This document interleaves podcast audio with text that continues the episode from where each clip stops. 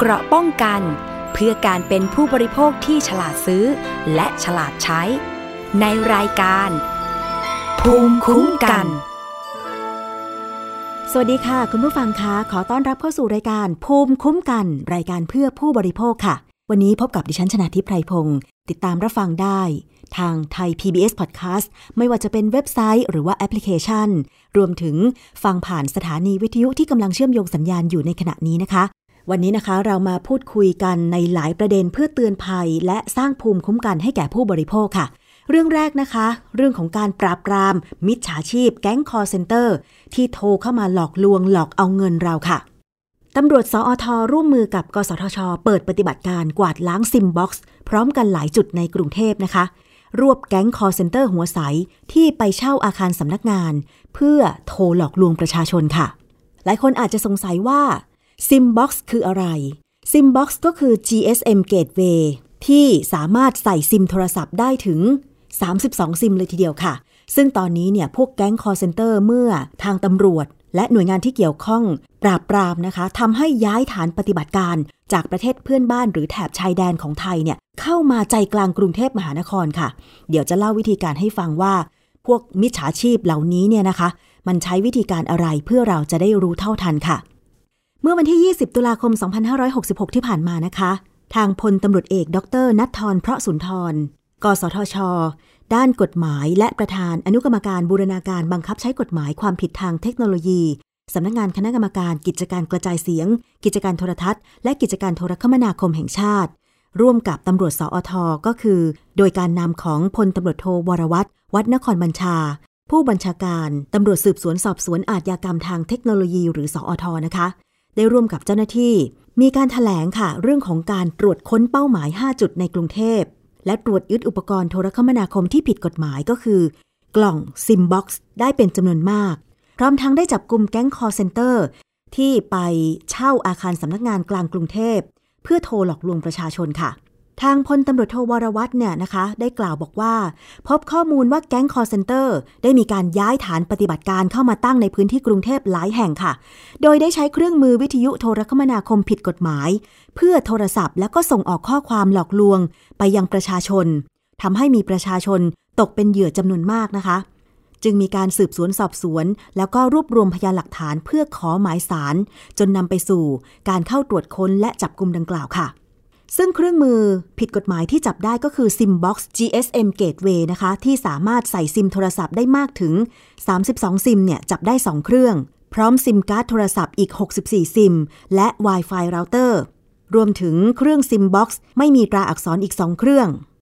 Simbox IP PBX 2 เครื่อง Simbox ไม่มีตราอักษรและรุ่น แบบ 32 ซิมอีก 2 เครื่อง และ Simbox ไม่มีตราอักษรและรุ่นอีก 2 เครื่อง พร้อมซิมโทรศัพท์อีกเป็นร้อยร้อยซิมค่ะคุณผู้ฟังสำหรับการทำงานของเครื่อง GSM Gateway หรือ Simbox ที่ตรวจยึดได้เนี่ย เป็นอุปกรณ์ที่คนร้ายแก๊งคอลเซ็นเตอร์ ใช้ในการโทรศัพท์ผ่านเครือข่ายอินเทอร์เน็ต แล้วก็แปลงสัญญาณเป็นสัญญาณโทรศัพท์ เพื่อโทรออกไปหลอกลวง หรือข่มขู่ผู้เสียหาย โดยที่ผ่านมา เวลาที่เราได้รับโทรศัพท์จากแก๊งคอลเซ็นเตอร์เนี่ย ถึงแม้ว่าจะขึ้นเป็นหมายเลขภายในประเทศไทย ไม่ว่าจะเป็น 02 หรือรหัสทางไกลของในประเทศเนี่ยนะคะ เวลาเราโทรกลับไปหาพวกเนี้ยทำไมเราโทรไม่ติด เพราะว่าพวกนี้มันก็ใช้เครื่องมือ GSM Gateway หรือ Simbox นี่แหละ ก็คือโทรศัพท์ผ่านเครือข่ายอินเทอร์เน็ตทำให้เราไม่สามารถโทรกลับไปหามันได้นะคะ โดยพวกมิจฉาชีพเนี่ยลักลอบนำเข้าแบบผิดกฎหมายค่ะ ไปตรวจค้น 5 จุดนะคะ จับกลุ่มแก๊งคอร์เซนเตอร์ได้ผู้ต้องหาและของกลาง นำตัวส่งพนักงานสอบสวนตำรวจสออท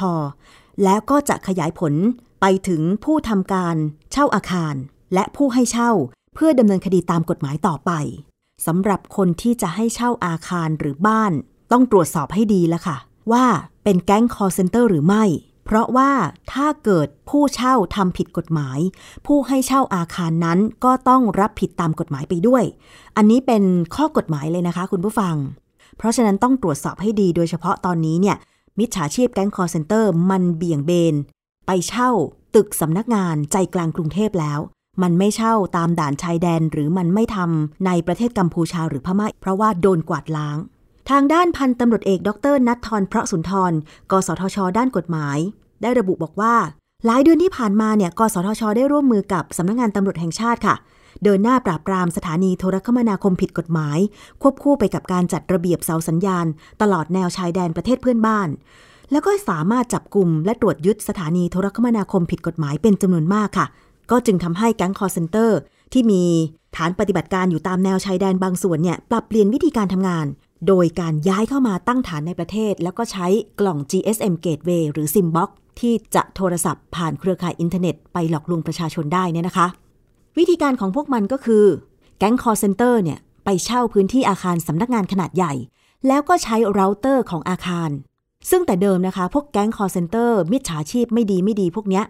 จะเช่าบ้าน แล้วก็ติดตั้งเราเตอร์เพื่อต่อกับซิมบ็อกซ์ทำให้เจ้าหน้าที่สามารถตรวจจับจากจำนวนการใช้งานที่ผิดปกติ ก็คือว่าซิมบ็อกซ์กล่องเดียวเนี่ย ใช้ซิมโทรศัพท์ได้ถึง 32 กล่อง มันมีการสื่อสารกันแบบจำนวนมาก กสทช ก็เลยตรวจจับได้ง่ายนะคะ แต่ว่าการตรวจค้นและแถลงในครั้งนี้ 5 จุดในกรุงเทพเนี่ยพบว่าแก๊งคอลเซ็นเตอร์ได้เช่าอาคารสำนักงานขนาดใหญ่ แล้วก็ใช้เราเตอร์ของอาคารทำให้กลืนไปกับปริมาณการใช้งานของอาคารนั้นๆ เพราะว่าอาจจะมีออฟฟิศหรือสำนักงานตั้งอยู่เป็นจำนวนมากนั่นเอง เป็นเหตุให้เจ้าหน้าที่ตรวจจับได้ยากขึ้น นอกจากนี้ การเข้ามาตั้งซิมบ็อกซ์ในประเทศไทยทำให้หมายเลขการโทร แสดงเป็นหมายเลขภายในประเทศ เพื่อหลบเลี่ยงมาตรการขึ้นหมายเลขหน้าเบอร์โทร เป็นแบบ prefix ของกสทชจำได้ไหมคะคุณผู้ฟังก่อนหน้านี้เนี่ยพวกแก๊งมิจฉาชีพเนี่ยเวลามันโทรเข้ามายังเครื่องโทรศัพท์ของเรา มันจะโชว์หมายเลขโทรศัพท์เป็นแบบหลายสิบหลักทำให้เรารู้ว่านี่เป็นแก๊งมิจฉาชีพแล้วล่ะทำให้เราไม่รับโทรศัพท์ของพวกมัน แต่เมื่อมันปรับเปลี่ยนมาใช้เราเตอร์ของอาคารสำนักงานทั่วไปในประเทศไทยทำให้เบอร์การโทรออกของมันเนี่ยแสดงเป็นเบอร์ 02 บางคนอาจจะไม่ได้ บันทึกว่าเบอร์นั้นเป็นเบอร์มิจฉาชีพ อาจจะเผลอกดรับโทรศัพท์ไป แล้วก็อาจจะโดนมันหลอกได้นะคะ ซึ่งเครื่องมือที่ตรวจจับได้นี้เนี่ยไม่ผ่านการตรวจสอบ และรับรองมาตรฐานจากกสทช แต่อย่างใดนะคะ เพราะฉะนั้นก็มีความผิดค่ะ ในฐาน มีใช้ และนำเข้าเครื่องวิทยุโทรคมนาคม โดยไม่ได้รับอนุญาต และใช้คลื่นความถี่ โดยไม่ได้รับอนุญาต ตามพระราชบัญญัติวิทยุคมนาคม พุทธศักราช 2498 อัตราโทษก็คือจำคุกไม่เกิน 5 ปี หรือปรับไม่เกิน 1 0 0 0 0แสนบาท และมีโทษฐานประกอบกิจการโทรคมนาคม โดยไม่ได้รับอนุญาต ตามพรบว่าด้วยการประกอบกิจการโทรคมนาคม มีโทษปรับไม่เกิน 1 0 0 0 0แสนบาท เราไปฟังรายละเอียดการจับกลุ่ม วิธีการของพวกมิจฉาชีพแก๊งคอร์เซนเตอร์ และโทษตามกฎหมายนะคะ จากพลตำรวจเอก ดรนัททรเพราะสุนทร กสทช ด้านกฎหมาย และประธานอนุกรรมการบูรณาการ บังคับใช้กฎหมาย ความผิดทางเทคโนโลยีค่ะ กรณีทั้งห้ารายเนี่ยเป็นการตรวจสอบของสำนักงานสอทอกับกสทชร่วมกันนะครับ ตรวจสอบจากเบอร์โทรศัพท์ที่มีการร้องเรียนผ่านโอเปอเรเตอร์โทรศัพท์เคลื่อนที่นะครับ ก็มีการปรับเปลี่ยนของตัวกลุ่มแก๊งคนร้ายคอลเซ็นเตอร์เนี่ยนะครับ โดยใช้ซิมบ็อกซ์มาติดตั้งอยู่ในพื้นที่กรุงเทพมหานคร และก็มีวิธีการหลอกหลบเลี่ยงแตกต่างจากเดิมนะครับตรวจสอบพบว่ามีการแอบซ่อนอยู่ในอาคารสำนักงานนะครับในการใช้ซึ่งเราพบ เราเตอร์ทั้งหมดเนี่ยอาคารละสองเครื่องนะครับ แต่ละเครื่องมี3 40 คือซิมทั้งหมดเนี่ยมี 320ซิมที่ตรวจพบนะครับจะมีสิทธิ์ที่จะนำเข้ามาได้ เพราะฉะนั้นเนี่ยสิ่งเหล่านี้นำเข้าโดยกฎหมายหมดนะครับ แต่วิธีการนำเข้าอย่างที่ทางท่านรองเรียนว่าเป็นการถอดชิ้นส่วนแล้วออกมาเข้ามาในสายเครื่องสียง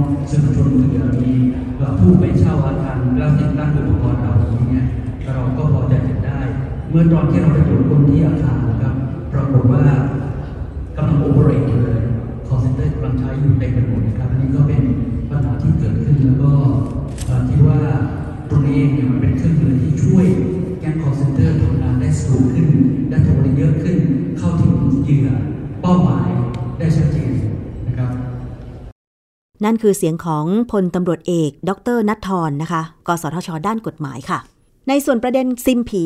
หรือซิมโทรศัพท์ที่ไม่ได้ขึ้นทะเบียนกับ กสทช และบัญชีม้าสำนักงงาน กสทช นะคะ ได้มีมติออกประกาศ ให้บุคคลที่ถือครองซิมโทรศัพท์จำนวนมาก ๆ ให้ไปยืนยันตัวตนภายในระยะเวลาที่กำหนดเพื่อประโยชน์ หากว่าซิมโทรศัพท์ใดซิมโทรศัพท์หนึ่งถูกนำไปใช้ในทางมิชอบ จะทำให้เจ้าหน้าที่สามารถสาวถึงตัวผู้ทำผิดได้ รวมถึงผู้ร่วมขบวนการนำตัวมาดำเนินคดีตามกฎหมายอย่างถูกต้องและรวดเร็ว จริง ๆ แล้วเนี่ยเรื่องซิมโทรศัพท์นะคะ ถ้าเป็นคนปกติโดยทั่วไปชาวบ้านที่ไม่ใช่ ร้านขายโทรศัพท์ ร้านขายเบอร์มือถือเนี่ยก็ไม่ได้ครอบครอง หมายเลขโทรศัพท์ซิมโทรศัพท์จำนวนมากนะ อย่างมากสุดเลยสำหรับที่เคยเห็นบุคคลธรรมดาครอบครอง หมายเลขโทรศัพท์เนี่ยก็ 2-3 ซิมโทรศัพท์ ยกเว้นสำนักงานหรือออฟฟิศบริษัทต่างๆ ที่อาจจะต้องใช้หมายเลขโทรศัพท์ หลาย ๆ เบอร์ โดยเฉพาะผู้ให้บริการต่างๆ ซึ่งก็ต้องปฏิบัติตามกฎของกสทช ก็คือใคร ครอบครอง ซิมโทรศัพท์จำนวนมาก ตอนนี้รู้สึกว่าจะยังกำหนดว่า 100 ซิมขึ้นไปเนี่ยต้องไปยืนยันตัวตนและรายงาน การใช้ซิมต่อกสทช ซึ่งถ้าใครไม่รายงานก็อาจจะทำให้เข้าใจไปได้ว่ามีเจตนาที่ไม่ชอบด้วยกฎหมาย ซึ่งการปราบปรามพวกหลอกลวง หลอกเอาเงิน หลอกเอาข้อมูลต่างๆ เนี่ยกับมิจฉาชีพนะคะมันมาหลากหลายช่องทางนอกจากการโทรศัพท์มายังเครื่องโทรศัพท์ของเราแล้วเนี่ย ตอนนี้ทาง Facebook นะ ยังมีการโฆษณาหลอกลวงกันอยู่คุณผู้ฟัง เมื่อวันก่อนดิฉันได้เตือนไปแล้วเนาะว่ามันมีเพจ Facebook ที่เปิดขึ้นมา เพื่อรับสมัครนักพากนักลงเสียงต่างๆ แต่มันเป็นเพจหลอกลวง เพราะว่าทางตำรวจเขาก็ได้เตือนมาแล้วนะคะ ว่าอย่าไปหลงเชื่อ มีการเตือนจากพันตำรวจเอกกฤษณะพัฒนาเจริญ โคศกตำรวจกองบัญชาการ สืบสวนสอบสวน อาชญากรรมทางเทคโนโลยีหรือสอทนะคะว่า ตอนนี้เนี่ยมันมีเพจ Facebook เปิดขึ้นมา แล้วก็ประกาศรับสมัครนักพากเสียง ปัจจุบันนี้ยังมีอยู่ ดิฉันเห็นอยู่ และดิฉันก็ได้ report หรือรายงานไปยัง Facebook นับเป็น 10ๆ เพจเลยนะคะ คือเพจหลอกลวง รับสมัครนักพากเนี่ยนะคะ ใต้ชื่อเพจมันจะบอกว่า ได้รับการสนับสนุนนั่นหมายความว่ามันซื้อโฆษณากับ Facebook พอดิฉันกด report หรือรายงานไปทาง Facebook เนี่ยนะคะ Facebook ตอบกลับมาว่า เราไม่ได้ลบโฆษณาออก เราตรวจสอบโฆษณาที่คุณรายงานแล้ว และพบว่าโฆษณาดังกล่าว ไม่ขัดต่อมาตรฐานการโฆษณาของเรา ขอบคุณสำหรับการรายงาน คุณสามารถซ่อนโฆษณาได้ทุกเมื่อหากไม่ต้องการเห็น คุณผู้ฟังคะดิฉันอยากจะบอก Facebook ว่า ทางตำรวจสอทเขามาเตือนแล้ว ว่าเพจที่รับสมัครนักพากนักลงเสียงเนี่ย มันหลอกลวง หลอกเอาเงิน Facebook ประเทศไทยกรุณาติดตามข่าวด้วย ไม่ใช่รับแต่เงินโฆษณาอย่างเดียวนะ คือดิฉันจะส่งข่าวถึง Facebook ยังไง เดี๋ยวอาจจะต้องหาช่องทาง ใครรู้จักช่องทางหรือใครทำงานที่ Facebook กรุณารับข้อมูลตรงนี้ไปด้วยนะคะว่า ทางตำรวจสอทเขาเตือนแล้ว ว่ามันมีการหลอกลวงโดยการเปิดเพจรับสมัครนักพากเสียง โดยวิธีการของมันก็คือ เมื่อมีผู้สนใจจะสมัครนักพากเสียงเนี่ย มันก็จะบอกว่าให้ติดต่อไปทาง Line แอดแล้วหลังจากนั้นเมื่อมีเหยื่อหลงเชื่อเนี่ย สมัครคุยกับมัน Line แอดเนี่ยนะคะ มันก็จะเริ่มหลอกละหลอกให้ซื้อไมค์ซื้ออุปกรณ์ในการอัดเสียง และทำทีเป็นว่าให้ส่งผลงานเข้าไป แต่จริง ๆ แล้วเนี่ยมิจฉาชีพ มันจะไม่ให้คาบงานภาคเสียงหรอกค่ะ ถามนักภาคเสียงอย่างดิฉันได้นะคะ เวลาไปรับงานภาคเนี่ยต้องรับกับห้องบันทึกเสียง ต้องไปบันทึกเสียงที่ห้องภาค ห้องอัดโดยตรง ก็จะมีบ้างที่ระยะหลังๆเนี่ยอัดเสียงแล้วก็ส่งไป แต่ต้องส่งให้เจ้าของงาน ต้องส่งให้ห้องอัด แล้วต้องมีตัวตนรู้จักเป็นตัวบุคคลด้วย ถึงจะไว้ใจได้ อย่าทำการภาคเสียงหรือสมัครภาคเสียงทางออนไลน์แบบนี้ เพราะว่ามันเป็นเพจหลอกลวง Facebook เองรับแต่เงินโฆษณานะ คือมาตรฐานชุมชนน่ะ มันไม่ผิดมันไม่มีข้อความโป๊มันไม่มีภาพโป๊มันไม่มีข้อความสอบไปในทาง ล่อแหลมก็จริงอะแต่ว่าทั้งหมดทั้งปวงตำรวจเขาเตือนแล้วว่า เพจรับสมัครนักพากย์เสียงมันเป็นเพจหลอกลวง หลอกเอาเงิน หลอกทำภารกิจ Facebook ประเทศไทยต้องตามข่าวสารตรงนี้บ้าง อย่าปล่อยให้มีเพจหลอกลวงแบบนี้ออกในสื่อของ Facebook เลย จะถือว่า Facebook อาจจะมีส่วนร่วมในการหลอกลวงประชาชนด้วยเหมือนกันนะคะ คุณผู้ฟัง เพราะมีผู้ไปแจ้งความแล้วด้วยสำหรับคนที่ตกเป็นเหยื่อเสียเงินเสียทองให้กับเพจ มิจฉาชีพที่รับสมัครนักพากเสียง ล่าสุดมันมีอีกแล้วคุณผู้ฟัง มิจฉาชีพเลวๆพวกนี้นะ มันเปิดเพจนิตยสารคิดดี้ไทม์ ข้อความข้างล่างก็คือได้รับการสนับสนุน หมายความว่ามันก็ซื้อโฆษณากับ Facebook อีกแหละ โดยมันทำกราฟิกว่ารับสมัครเด็กอายุ 3 เดือนถึง 18 ปี เดินแบบถ่ายแบบได้ลงรูปในนิตยสาร สิ่งที่ได้รับก็คือ ได้ลงรูปในนิตยสาร New Talents นะ ได้รูปโปรไฟล์ทั้งหมดที่ถ่าย แต่งหน้าทำผมโดยช่างมืออาชีพ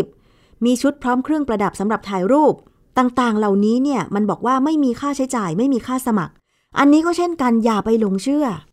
พ่อแม่บางคนดิฉันเห็นไปคอมเมนต์ว่า ลูกดิฉันก็น่ารักพร้อมกับแนบรูปลูกของตัวเองไปว่า แบบนี้ถ่ายได้ไหมแบบนี้ถ่ายได้ไหม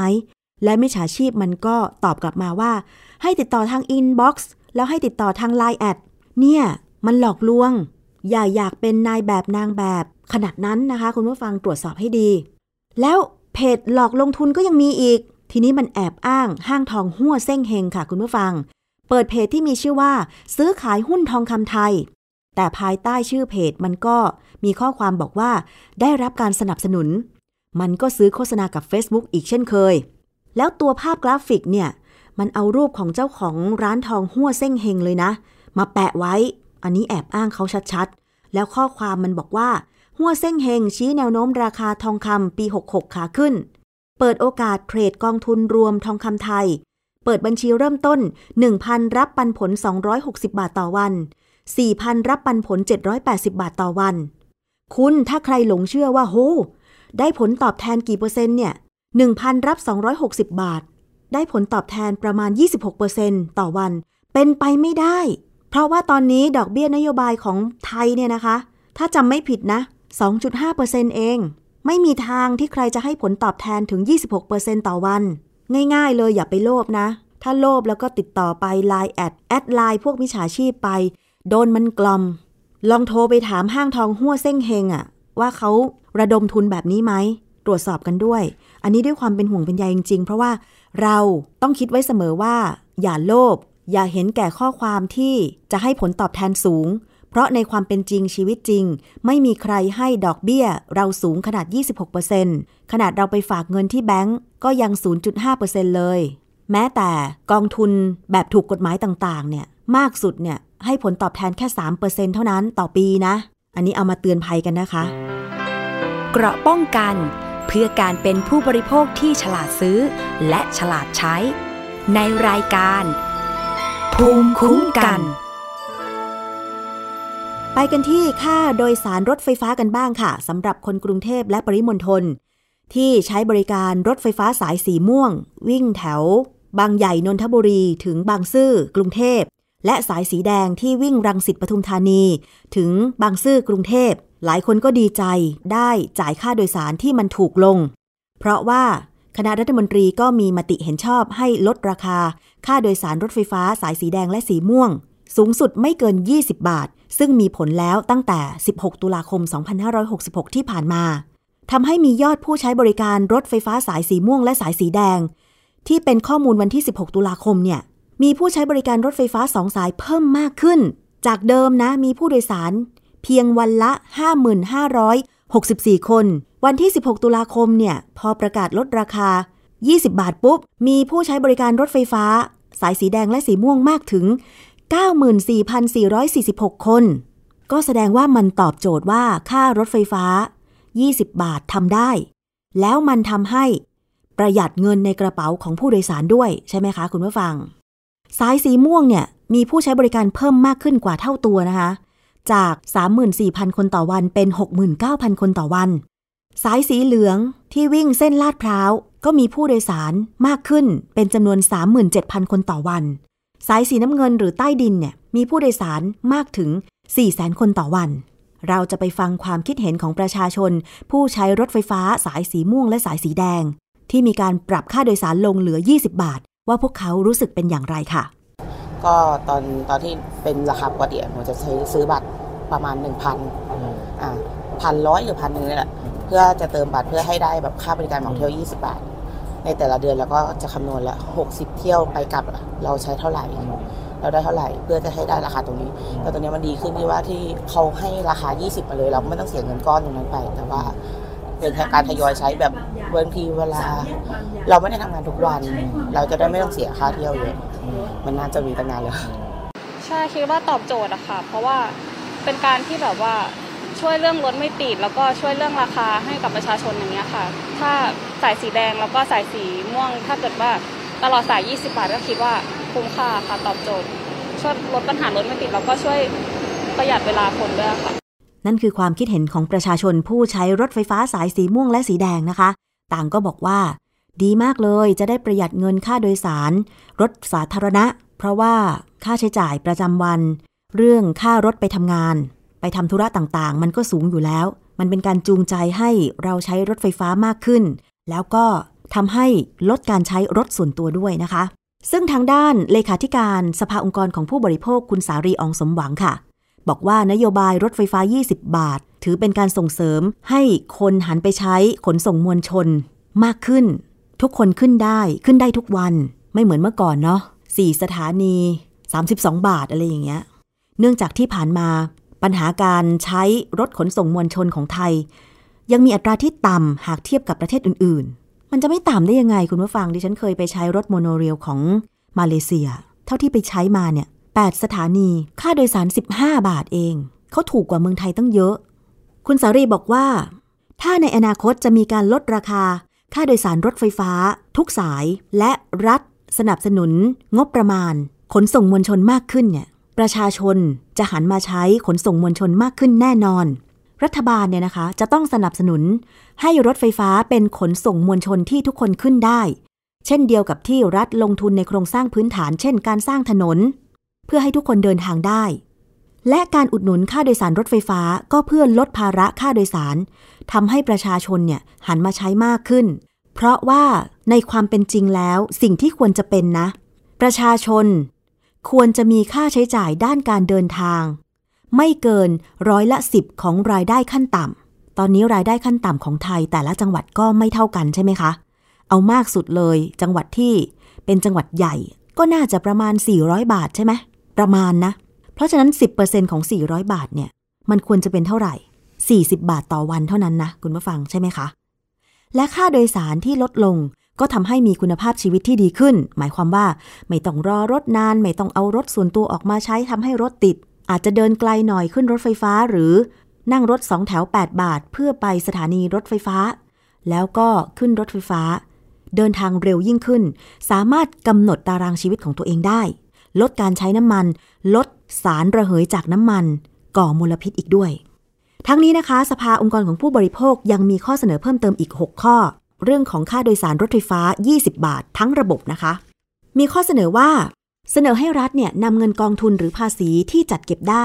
มาสนับสนุนในการลงทุน จัดบริการขนส่งมวลชนให้กับประชาชน เช่น กองทุนเลขสวยของกรมการขนส่งทางบก ภาษีจากโอกาสทางนโยบาย จากมูลค่าที่ดินของรถไฟฟ้าผ่านของเอกชน ภาษีรถยนต์ หรือภาษีน้ำมันจากคนใช้รถยนต์ส่วนบุคคล อันนี้ก็คือเสนอให้มีการนำเงินจากกองทุนเหล่านี้ มาใช้อุดหนุน บริการขนส่งมวลชน อันนี้ไม่เฉพาะรถไฟฟ้านะ คิดว่าอุดหนุนรถเมย์ด้วยเนาะเพราะว่ารถเมย์เนี่ยอย่างรถร่วมบริการขอสมกเนี่ยเขาก็ขาดทุนกันอยู่ทำให้เขาอาจจะต้องเร่งรอบการวิ่งรถทำให้ขับรถเร็ว อันนี้ก็เป็นปัญหาอุบัติเหตุนะคะ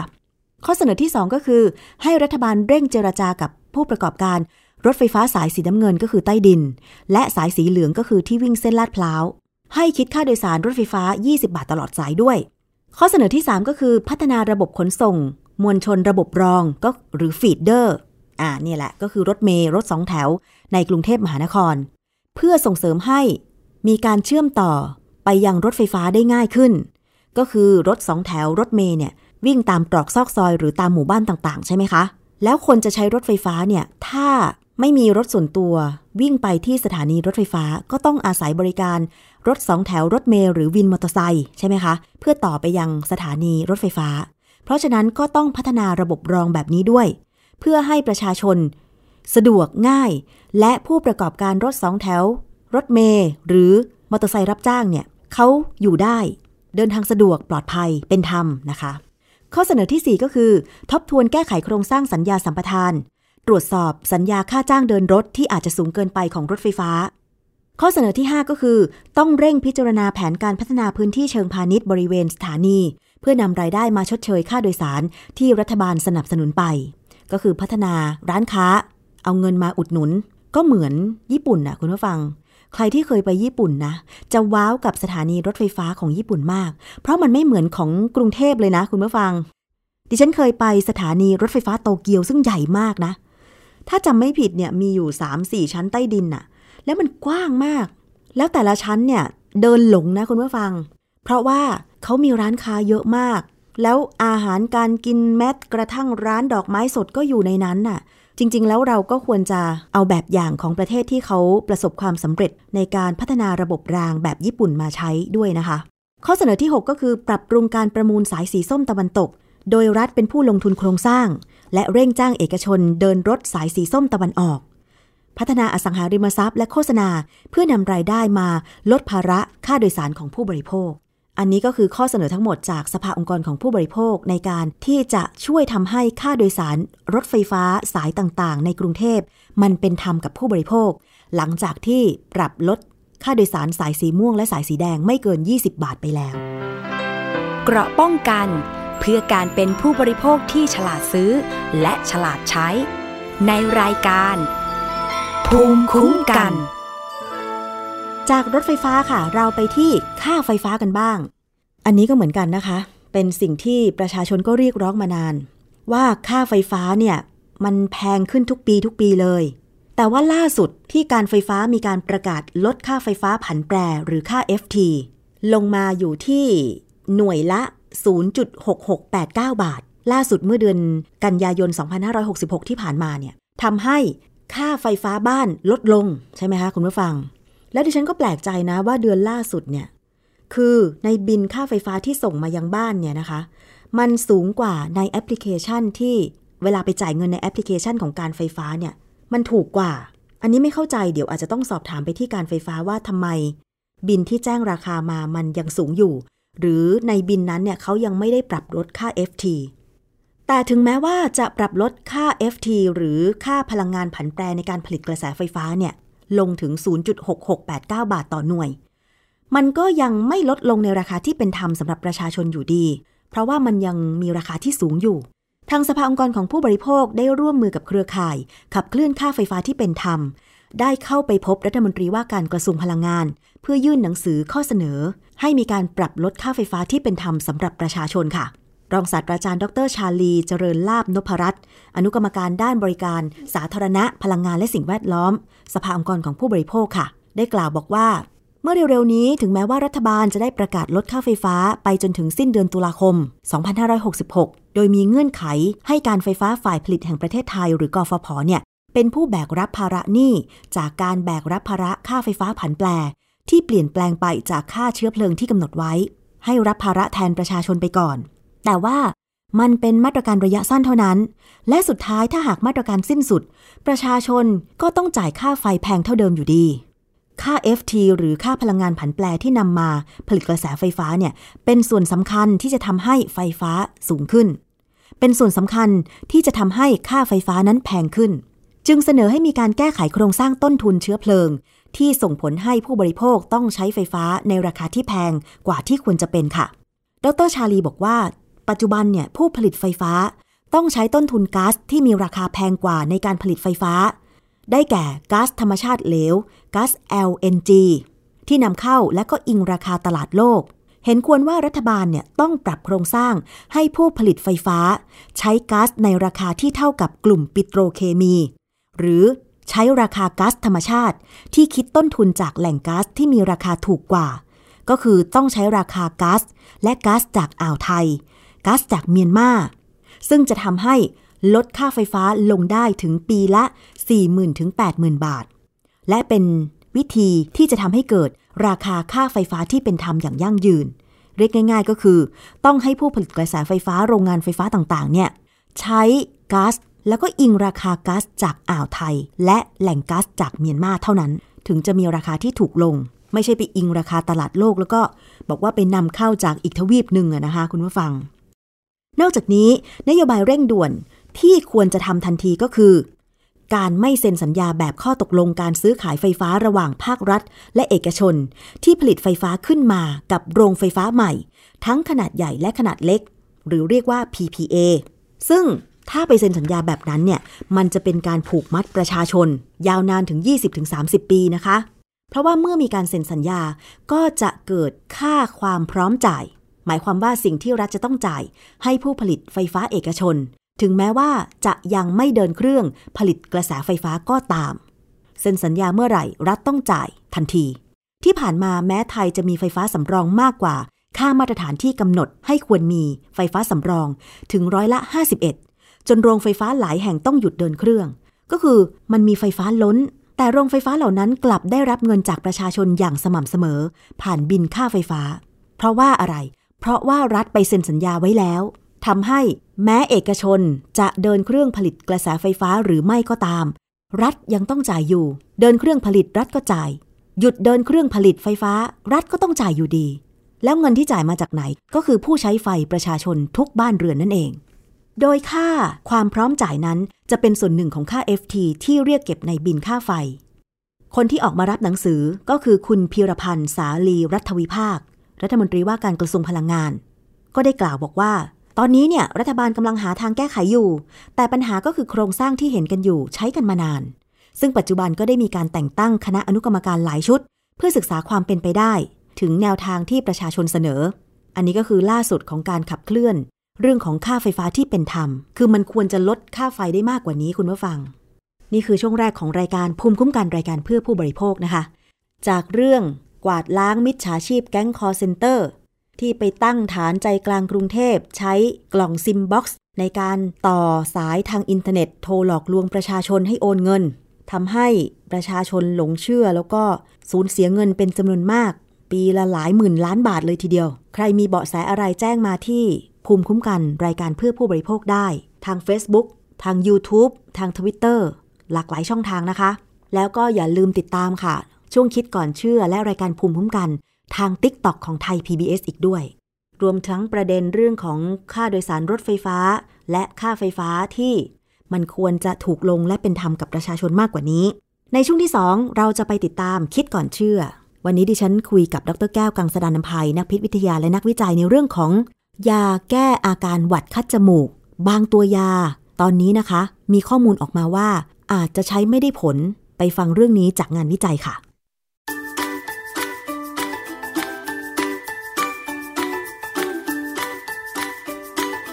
ช่วง คิดก่อนเชื่อ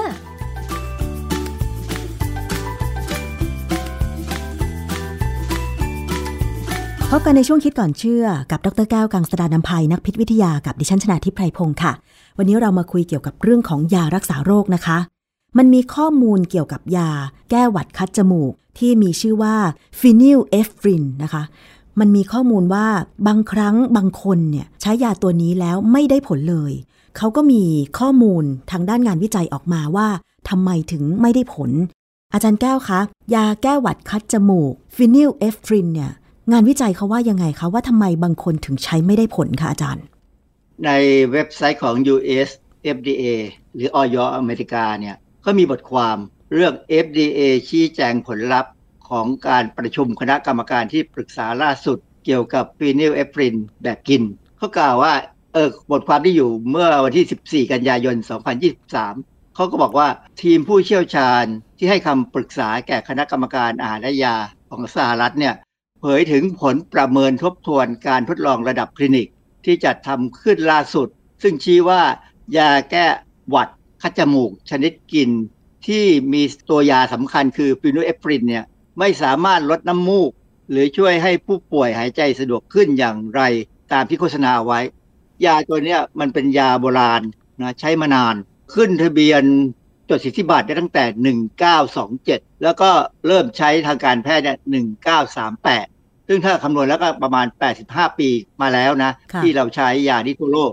ก่อนเนี่ยเรามียาตัวหนึ่งชื่อสูโดเอฟิดรีน ซึ่งเป็นยาแก้หวัดที่ใช้ได้เลย แต่บังเอิญมันเป็นยาเสพติดค่ะขึ้นทะเบียนยาเสพติดไปแล้วเขาเลยต้องเลิก ก็เลยเอา ฟีโนเอฟรินเนี่ยมาใช้แทน เพราะว่าสูตรตัวตัวโครงสร้างทางโมเลกุลเขาเนี่ยคล้ายกันและดูจะมีผลด้วย ก็มีการใช้มานาน แต่ปรากฏว่าหลังๆเนี่ยมันก็มีการประเมินผล ผมไปดูข้อมูลที่เขาประเมินประสิทธิภาพการใช้ยาเนี่ยมีเยอะมากนะว่าได้ผลได้ผลได้ผลมาตลอดนะฮะพอสัก4ี่หปีที่แล้วเนี่ยเริ่มมีออกมาว่าไม่ค่อยได้ผล สุดท้ายเนี่ยคณะกรรมการที่เป็นที่ปรึกษาของ FDA เนี่ยเขาก็เอาข้อมูลมาดู บอกว่ามันดูจะไม่ได้ผลนะเพราะว่ามันมีบทความเรื่องหนึ่ง ชื่อการทบทวนและการวิเคราะห์ Meta Analysis ถึงประสิทธิภาพและความปลอดภัยของ phenylephrine ที่กินทางปาก ตีพิมพ์ในวารสาร The Annals of Pharmacotherapy ปี 2007 มีข้อสรุปว่ามีหลักฐานไม่เพียงพอว่า phenylephrine แบบกินทางปาก มีประสิทธิผลในการใช้เป็นยาแก้คัดจมูก ซึ่งยาตัวเนี้ย เป็นยาที่ไม่ต้องมีใบสั่งแพทย์แล้วก็แนะนำให้สำนักงานคณะกรรมการอาหารและยาสหรัฐอเมริกาเนี่ยนะศึกษาเพิ่มเติมเพื่อความปลอดภัยและประสิทธิภาพของยาตัวนี้ จริง ๆ แล้วเนี่ยเขาแนะนำด้วยซ้ำว่าถ้ายกเลิกไปแล้ว แต่ว่าทาง FDA นี่ของอเมริกาเนี่ยก็ยังขอต่อรองอีกบอกว่าเพราะมันมีผลในบทความอีกเรื่องหนึ่งนะชื่อการศึกษาแบบสุ่มที่มีการควบคุมด้วยยาหลอกถึงประสิทธิภาพของ phenylephrine hydrochloride ที่กินทางปากสำหรับ อาการคัดจมูกของคนไข้โรคจมูกอักเสบ ภูมิแพ้ตามฤดูกาลในวารสาร Journal of Allergy and Clinical Immunology in Practice ปี 2015 ให้ข้อสรุปว่าการใช้ยา phenylephrine hydrochloride ขนาดสูงถึง 40 มิลลิกรัมทางปากทุก 4 ชั่วโมงนั้น ไม่ได้ดีอย่างมีนัยสำคัญไปกว่ายาหลอก ในการบรรเทาอาการคัดจมูกในผู้ใหญ่ที่เป็นโรคจมูกอักเสบจากภูมิแพ้ ดังนั้นเนี่ยโดยสรุป 2 บทความเนี่ยเขาก็เลยบอกว่า น่าจะมีการแก้ไขข้อมูลในการใช้ยาของออยอเมริกาแล้วต้องแก้ไขแล้วล่ะ อันนี้ปัญหาคือผู้บริโภคจะทำไงอะค่ะสองงานวิจัยที่อาจารย์ยกตัวอย่างมาเนี่ยเป็นของอเมริกาว่าอาจจะต้องมีการทบทวน ว่าจะมีการอนุญาตให้ใช้ตัวยาแก้หวัดคัดจมูก phenylephrine ต่อไปหรือไม่ แต่สำหรับในเมืองไทยล่ะคะผู้บริโภคสมมุติว่าจะต้องไปซื้อยาเอง ไปขอรับคำปรึกษาที่ร้านขายยาจากเภสัชกรอย่างเงี้ยค่ะ จะมีการสังเกตตัวยาอะไรได้อย่างไรคะ ต้องอ่านฉลากนะต้องอ่านฉลากว่ามี phenylephrine ไหมประเด็นคือว่างี้บ้านเราเนี่ยยังไม่ได้ข้อมูลนี้นะเพราะว่าข้อมูลเนี่ยมันเพิ่งออกมาได้ไม่นานนี่เอง ประเด็นที่สำคัญคือเดิมเนี่ยหลายคนก็มีความรู้สึกแล้วว่ามันใช้ไม่ได้ผลหรอก แต่บางคนอาจจะบอกว่าได้ผล เหตุผลก็คือว่ายาตัวเนี้ยมันมีเอนไซม์ที่ทำลายยา ซึ่งอยู่ที่ลำไส้เล็กเรา คือเอนไซม์เนี่ยที่จะใช้ทำลายยาตัวนี้คือ monoamine oxidase ความจริงแล้วเนี่ยมีในหลายอวัยวะในร่างกายนะ แต่ว่าที่ลำไส้เล็กเนี่ยก็จะมี ดังนั้นเนี่ยเวลาเราเข้าไปดูข้อมูลของเว็บไซต์ทางการแพทย์ส่วนใหญ่นะก็จะบอกว่ายาตัวนี้เนี่ยมีการดูดซึมที่ระบบทางเดินอาหารเหมือนกัน แต่ว่าได้แค่ประมาณ 38%เหตุผลที่มันหายไป 62%ก็เพราะว่ามีเอนไซม์ที่ผนังลำไส้ทำลายยาตัวนี้ทิ้งไป จากนั้นพอยานี้ดูดซึมเข้าไปในเลือดแล้วเนี่ยจะจับกับพลาสมาโปรตีน คือคือโปรตีนที่อยู่ในน้ำเลือดเนี่ยจับได้ประมาณ 95% ราะฉะนั้นเหลือแค่ห้าเปอร์เซ็นของสามสิบแปดเปอร์เซ็นแรกที่เข้าไปเนี่ย ก็เหลือนิดเดียวเลยสักสามสี่เปอร์เซ็นต์ที่จะออกฤทธิ์แต่นี้ประเด็นคือว่าเวลาจะออกฤทธิ์เนี่ยมันต้องมีจับตัวรับหรือ receptor ที่สมมติว่าเป็นที่จมูกเนี่ยก็ขึ้นอยู่กับว่าคนนั้นมี receptor ดีพอไหมที่จะไวพอจะรับการทำงานของยาตัวนี้ คือยาตัวนี้เนี่ยเป็นยาที่เขาใช้ในหลายกรณีนะ ใช้เป็นยาน้ำสำหรับกิน เป็นยาเม็ดก็มี เป็นยาหยอดจมูกเป็นสเปรย์นะฮะหรือเป็นยาหยอดตา เป็นยาเน็บทวารหรือเป็นยาฉีด เป็นยาหยอดตาเนี่ยก็มีสรรพคุณเกี่ยวกับตาหมอตาจะเป็นคนบอก ถ้าใช้เน็บทวารก็จะมีผลอย่างหนึ่งหรือถ้าตั้งแต่กรณีมันมันมีข้อบ่งชี้ของเขาคือในบัญชียาหลักแห่งชาติบ้านเราเนี่ยนะอยู่ในหมวดยาหยอดตาเพราะฉะนั้นถามว่ายาตัวนี้ต้องถอนออกจากตลาดไหมคงต้องถอนในอนาคตในกรณีของยากินเพื่อลด อาการคัดจมูก แต่ถ้าใช้ในกรณีอื่น เป็นยาหยอดตา เป็นยาพ่นจมูกเนี่ยยังใช้ได้ เพราะว่าอะไร เพราะว่าในการหยอดตาหรือในการเหน็บทวารหรือในการพ่นจมูกเนี่ยยังไม่มีเอนไซม์ monoamine oxidase มาทำลายยา อ๋อ ค่ะ คือตอนนี้เขาตรวจพบแค่ว่าตัวยา phenylephrine เนี่ย ถ้าเอนไซม์จะถูกทำลายก็คือ เป็นแค่เฉพาะยากินเท่านั้น ส่วนถ้าเป็นยาหยอดตากับเหน็บทวารเอนไซม์ของเรายังไม่สามารถที่จะทำลายได้ใช่ไหมคะ มันไม่มีตรงนั้นอืมมันก็เลยไม่ทำลาย เพราะฉะนั้นการพ่นจมูกเนี่ยยังใช้ได้อ๋อเพราะฉะนั้นเนี่ยง่ายๆคือถ้าใครมีอาการเป็นหวัดคัดจมูกภูมิแพ้ภูมิแพ้ต้องมีแน่ เพราะตอนนี้ผมก็แพ้แล้วนะ อากาศบ้านเราตอนนี้แย่แล้ว PM 2.5 มาแล้ว แต่ผมไม่ถึงกับคัดจมูก ถ้าคัดจมูกเนี่ยควรจะไปซื้อยาที่มี phenylephrineแบบพ่นจมูก ซึ่งปกติจะเป็นแบบนั้นค่ะยาพ่นจมูกส่วนใหญ่น่าจะเป็นยาตัวนี้แหละ เพราะว่ามันได้ผลดีพอสมควรเลยล่ะอืมนะฮะค่ะ ที่เราต้องมาพูดกันเกี่ยวกับเรื่องประสิทธิภาพของยา ก็เพราะว่าในฐานะผู้บริโภค ถ้าสมมติว่าดิฉันเป็นหวัดคัดจมูกใช่ไหมคะอาจารย์ แล้วไปร้านขายยา แล้วเภสัชกรจ่าย ยาที่เป็นตัวยา phenylephrine ให้ โดยที่ผู้บริโภคไม่ได้มีข้อมูลว่าที่อเมริกา เขาพิสูจน์มาแล้ว เขามีข้อมูลวิจัยมาแล้วว่า ถ้าเป็นยากินเนี่ยร่างกายของเรามีเอนไซม์ทำลายทำให้ประสิทธิภาพการรักษาโรค แก้อาการคัดจมูกไม่ได้ผลเนี่ยทำให้เราต้องจ่ายเงินเต็ม จ่ายเงินแบบเต็มจำนวนใช่ไหมคะอาจารย์ แต่ว่าประสิทธิภาพมันไม่ได้เต็มจำนวนเท่ากับเงินที่เราจ่ายไป มันก็ทำให้ผู้บริโภคเสียเงินไปฟรีๆ ถูกต้องไหมคะอาจารย์ ก็ประมาณนั้นแหละ แต่ว่าถ้าคนที่เป็นหนักนะสมมติคัดจมูกหนักเนี่ยหมอเขาอาจจะฉีด ฉีดเนี่ยได้ผลแน่เพราะว่ามันเข้าเลือดแล้วก็ไปถึงจมูกได้ แต่ว่าถ้าเป็นยากินอย่างที่บอกแล้วว่ามันมันขึ้นอยู่กับคนเลยคราวนี้ว่าเขาจะมีกระบวนการที่จะทำให้ยาออกฤทธิ์ได้ไหม คือบางคนเนี่ยอาจจะมีเอนไซม์ไม่สูง ยาอาจจะผ่านเข้าไปในเลือดได้มากขึ้นกว่าคนที่มีเอนไซม์ปกติอะนะค่ะคือปกติเนี่ยเข้าได้ 38%แล้วก็ไปจับตัวกับพลาสมาโปรตีนอีกคราวนี้ มันก็เลยกลายเป็นว่าได้ผลบ้างไม่ได้ผลบ้างแต่ส่วนใหญ่ เหมือนจะไม่ได้ผลค่ะยาที่ใช้มานาน บางครั้งเรามีความรู้สึกเป็นไปเองว่าเออมันได้ผลนะเพราะได้ยาแล้วอืมแล้วหายค่ะแต่หลาย ๆ ครั้งเนี่ยอาการหวัดคัดจมูกเนี่ยถ้าเราดื่มอะไรร้อนๆบางทีก็หายได้ค่ะ อาจารย์คะ US FDA เขามีข้อมูลเป็นที่แน่ชัดแล้วใช่ไหมคะว่าตัวยา phenylephrine แก้อาการคัดจมูกแบบกินอาจจะใช้ไม่ได้ผลสำหรับบางคน เขายังไม่ประกาศ เพราะว่าเขากำลังรอฟังข้อมูลจากบริษัทขายยา ซึ่งบริษัทผลิตยาเนี่ยเขาไม่เห็นด้วยอยู่แล้วนะกับข้อมูลพวกนี้ แต่ว่าก็ต้องฟังคณะกรรมการแล้วก็ต้องมีการประชุมคงอีกไม่นานหรอกคงออกมาว่าจะเอายังไงดีเพราะยาตัวนี้เป็นยาที่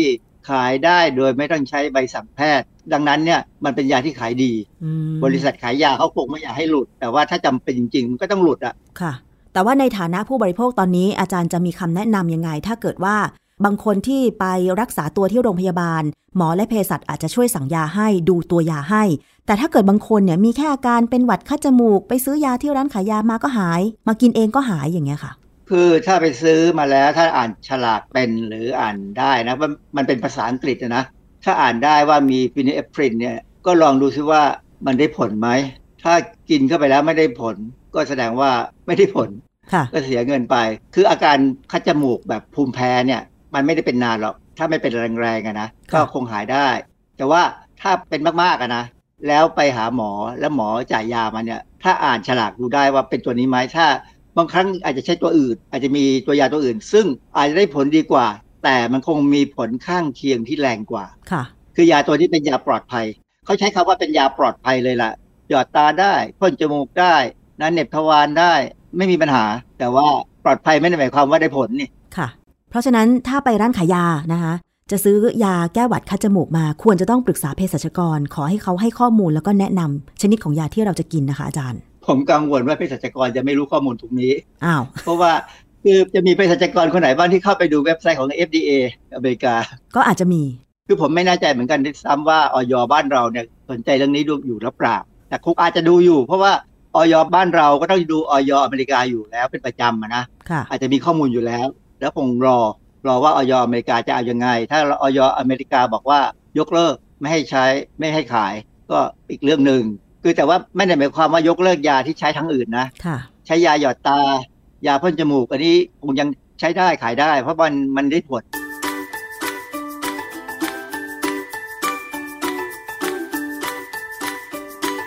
ช่วง คิดก่อนเชื่อ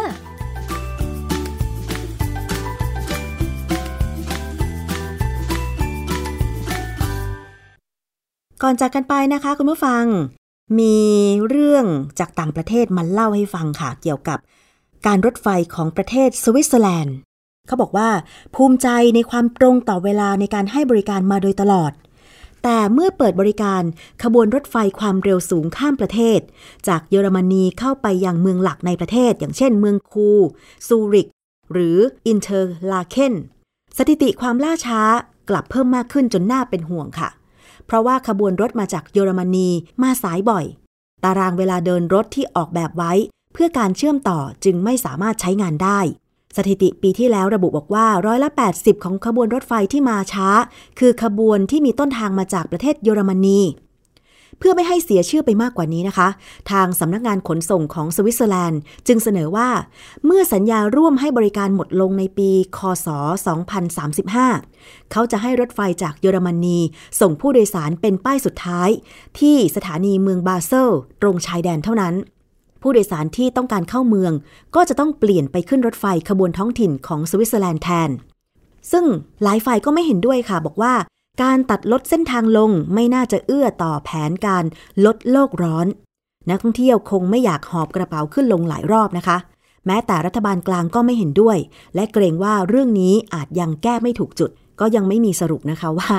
ทางการรถไฟของสวิตเซอร์แลนด์เนี่ยจะเอายังไงต่อไปจริง ๆ แล้วเนี่ยการตรงต่อเวลาของขบวนรถไฟเนี่ยเป็นสิ่งที่ดีนะ เพราะว่าผู้โดยสาร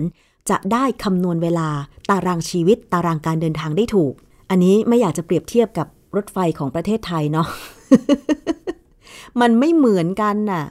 คือเข้าใจเลยแหละว่าบางทีวัฒนธรรมของไทยอะการเลทการไม่ตรงเวลาเนี่ยเป็นเรื่องปกติไปแล้ว แต่ว่าของเมืองนอกเนี่ยเขาไม่ใช่ไง นี่ขนาดในฝั่งยุโรปนะ เขาก็ยังบอกว่า ถ้ามาช้าแบบนี้ไม่มาเลยดีกว่า ก็ให้ส่งป้ายสุดท้ายตรงนั้นแหละ แล้วเขาจะวิ่งรถเองให้ตรงเวลา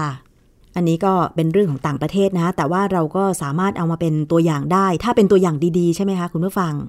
เอาละค่ะ นี่คือทั้งหมดของรายการภูมิคุ้มกัน รายการเพื่อผู้บริโภค หวังว่าเรื่องที่นำเสนอในวันนี้เนี่ย จะเป็นประโยชน์กับคุณผู้ฟังไม่มากก็น้อยเนาะ ติดตามรับฟังกันได้ใหม่นะคะ ทุกช่องทางของไทย PBS Podcast วันนี้ดิฉันชนะทิพไพรพงศ์ลาไปก่อน สวัสดีค่ะ ติดตามฟังรายการได้ที่เว็บไซต์ thaipbspodcast.com และ YouTube Thai PBS Podcast ฟังทางแอปพลิเคชัน Thai PBS Podcast Spotify Google Podcast Podbean SoundCloud และ Apple Podcast กดติดตามเป็นเพื่อนกันทั้ง Facebook Twitter Instagram และ YouTube ไทย PBS Podcast แค่ฟังความคิดก็ดังขึ้น